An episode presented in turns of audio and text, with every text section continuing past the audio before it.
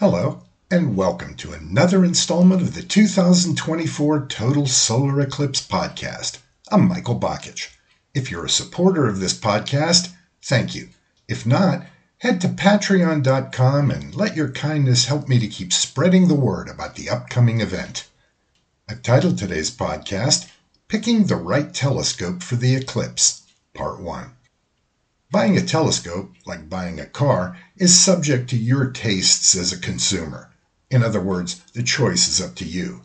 But I want to provide some guidance to make your purchase before the total solar eclipse as informed as possible. I'll describe the three main types of telescopes, along with some general advantages and disadvantages for each. I'll also discuss mounts, tripods, eyepieces, and accessories.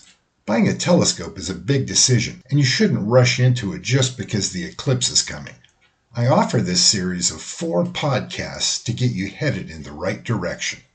First, what do the numbers mean? The most important number of any telescope is its aperture, which is the size of the main lens or mirror.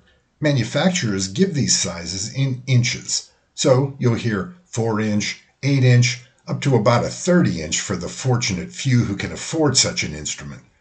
Other numbers like f4, written F 4, f10, or f15, are a telescope's focal ratio. This number, together with the aperture, can give you the approximate length of any telescope. For example, a 6 inch f4 telescope will be approximately 6 inches times 4, or 24 inches long excluding lens shades and everything else. So will a 4 inch f6 telescope. So whether it's 6 times 4 or 4 times 6, both of these scopes would be about 2 feet long. A 6 inch f10 telescope, on the other hand, will be roughly 5 feet long. The first type of telescope invented was the refracting telescope, or refractor. Refraction is the bending of light that happens when it passes from air through glass and back to air. The glass does the bending. A refractor uses a carefully made lens system to bend the light just enough. Because the surfaces of the lenses have the proper shape, the light comes to a focus. The earliest telescopes had poor optical quality because the lenses had various defects and early instrument makers used a single piece of glass for them.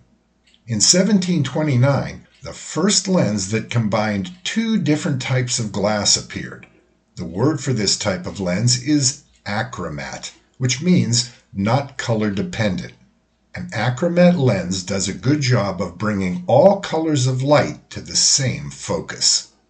In the 1980s, the first apochromatic lenses became available. An achromat is a system whose lens combines two pieces of glass. Apochromats also may use two pieces, but they're more likely to have three or four.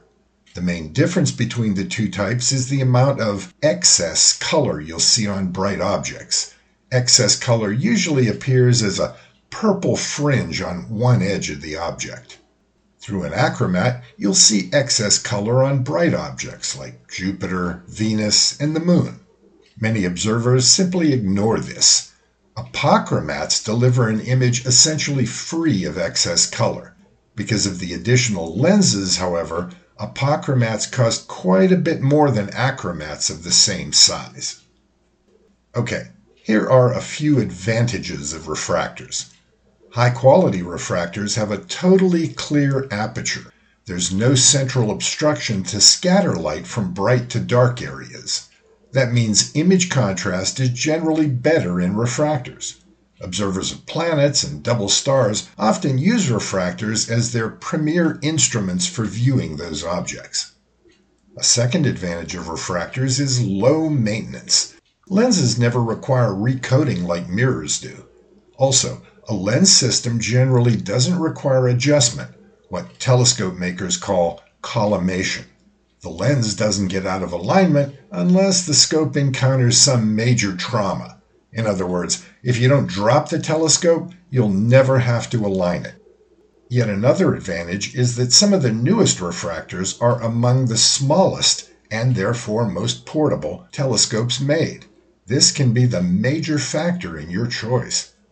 Those are the advantages. Here's the one disadvantage of refractors. Because a refractor has a closed tube, it requires a certain amount of time to adjust to outside temperature when moved from a warm house to a cooler outdoors or vice versa. Today's refractors sport aluminum tubes with thin walls. They've reduced the weight, but you still have to take cool down time into account. So to summarize, here are the three things you should know about refractors. Number one, refractors use lenses. Number two, refractors require the lowest maintenance. Number three, many small refractors will mount on a camera tripod, making them the ultimate grab and go scopes. Now, on to reflecting telescopes. Scottish mathematician James Gregory invented the reflecting telescope, or reflector, in 1663. Although he's given credit for the invention, Gregory never actually made the telescope. That happened when English mathematician Sir Isaac Newton constructed the first working reflector in 1668. It had a mirror a scant one inch across and a tube six inches long. A so called Newtonian reflector contains two mirrors, one called the primary at the bottom of the tube, and a small, flat secondary near the top of the tube. Light enters the hole at the top, travels down the tube, hits the primary mirror, and reflects to the secondary. That mirror then reflects it 90 degrees into an eyepiece. Early reflecting telescopes had mirrors made of solid metal polished to a high reflectivity. Unfortunately, the metal tarnishes quickly and it expands and contracts with temperature. Today's telescope mirrors are made of glass, coated on the curved side with an ultra thin layer of aluminum. Okay, here are a few advantages of reflectors. Reflecting telescopes show no excess color. That means you won't see color fringes around even the brightest objects. But the biggest advantage of reflectors is cost. When working with a mirror, manufacturers have to polish one surface. An apochromatic lens has between four and eight surfaces. Plus, you're looking through the lenses, so the glass has to be defect free. Telescopes with apertures of more than 6 inches, with few exceptions, are all reflectors or compound telescopes. Now, the disadvantages of reflectors, and there are three. First, the placement of the secondary mirror creates an obstruction. It scatters some light from bright areas into darker ones when you look through the eyepiece. Second, Newtonian reflectors suffer from coma, a defect that causes stars at the edge of the field of view to look like a comet. Observers usually compensate for this by putting all the targets at the center of the field of view. And third, because of how the mirror attaches to the tube, a reflector is sensitive to being bumped or jostled when transported. Advanced sky gazers take no chances here. They collimate, that is, align, their telescopes before each observing session. So, to summarize, here are three things to know about reflectors. Number one, reflectors use mirrors. Number two, reflectors offer the best size per dollar ratio. Number three, reflectors are the largest amateur telescopes. Next week, part two. Please help me to keep spreading the word about the eclipse by supporting this podcast. And if you like this one, please give it a like. It's easy and free, and it will energize me to continue. If you're a fan of the printed word, head to myscienceshop.com and order a copy of your guide to the 2024 total solar eclipse. You'll have most of the info I've chatted about in these podcasts at your fingertips, plus some nicely detailed maps of the path by eclipse mapmaker Michael Zeiler.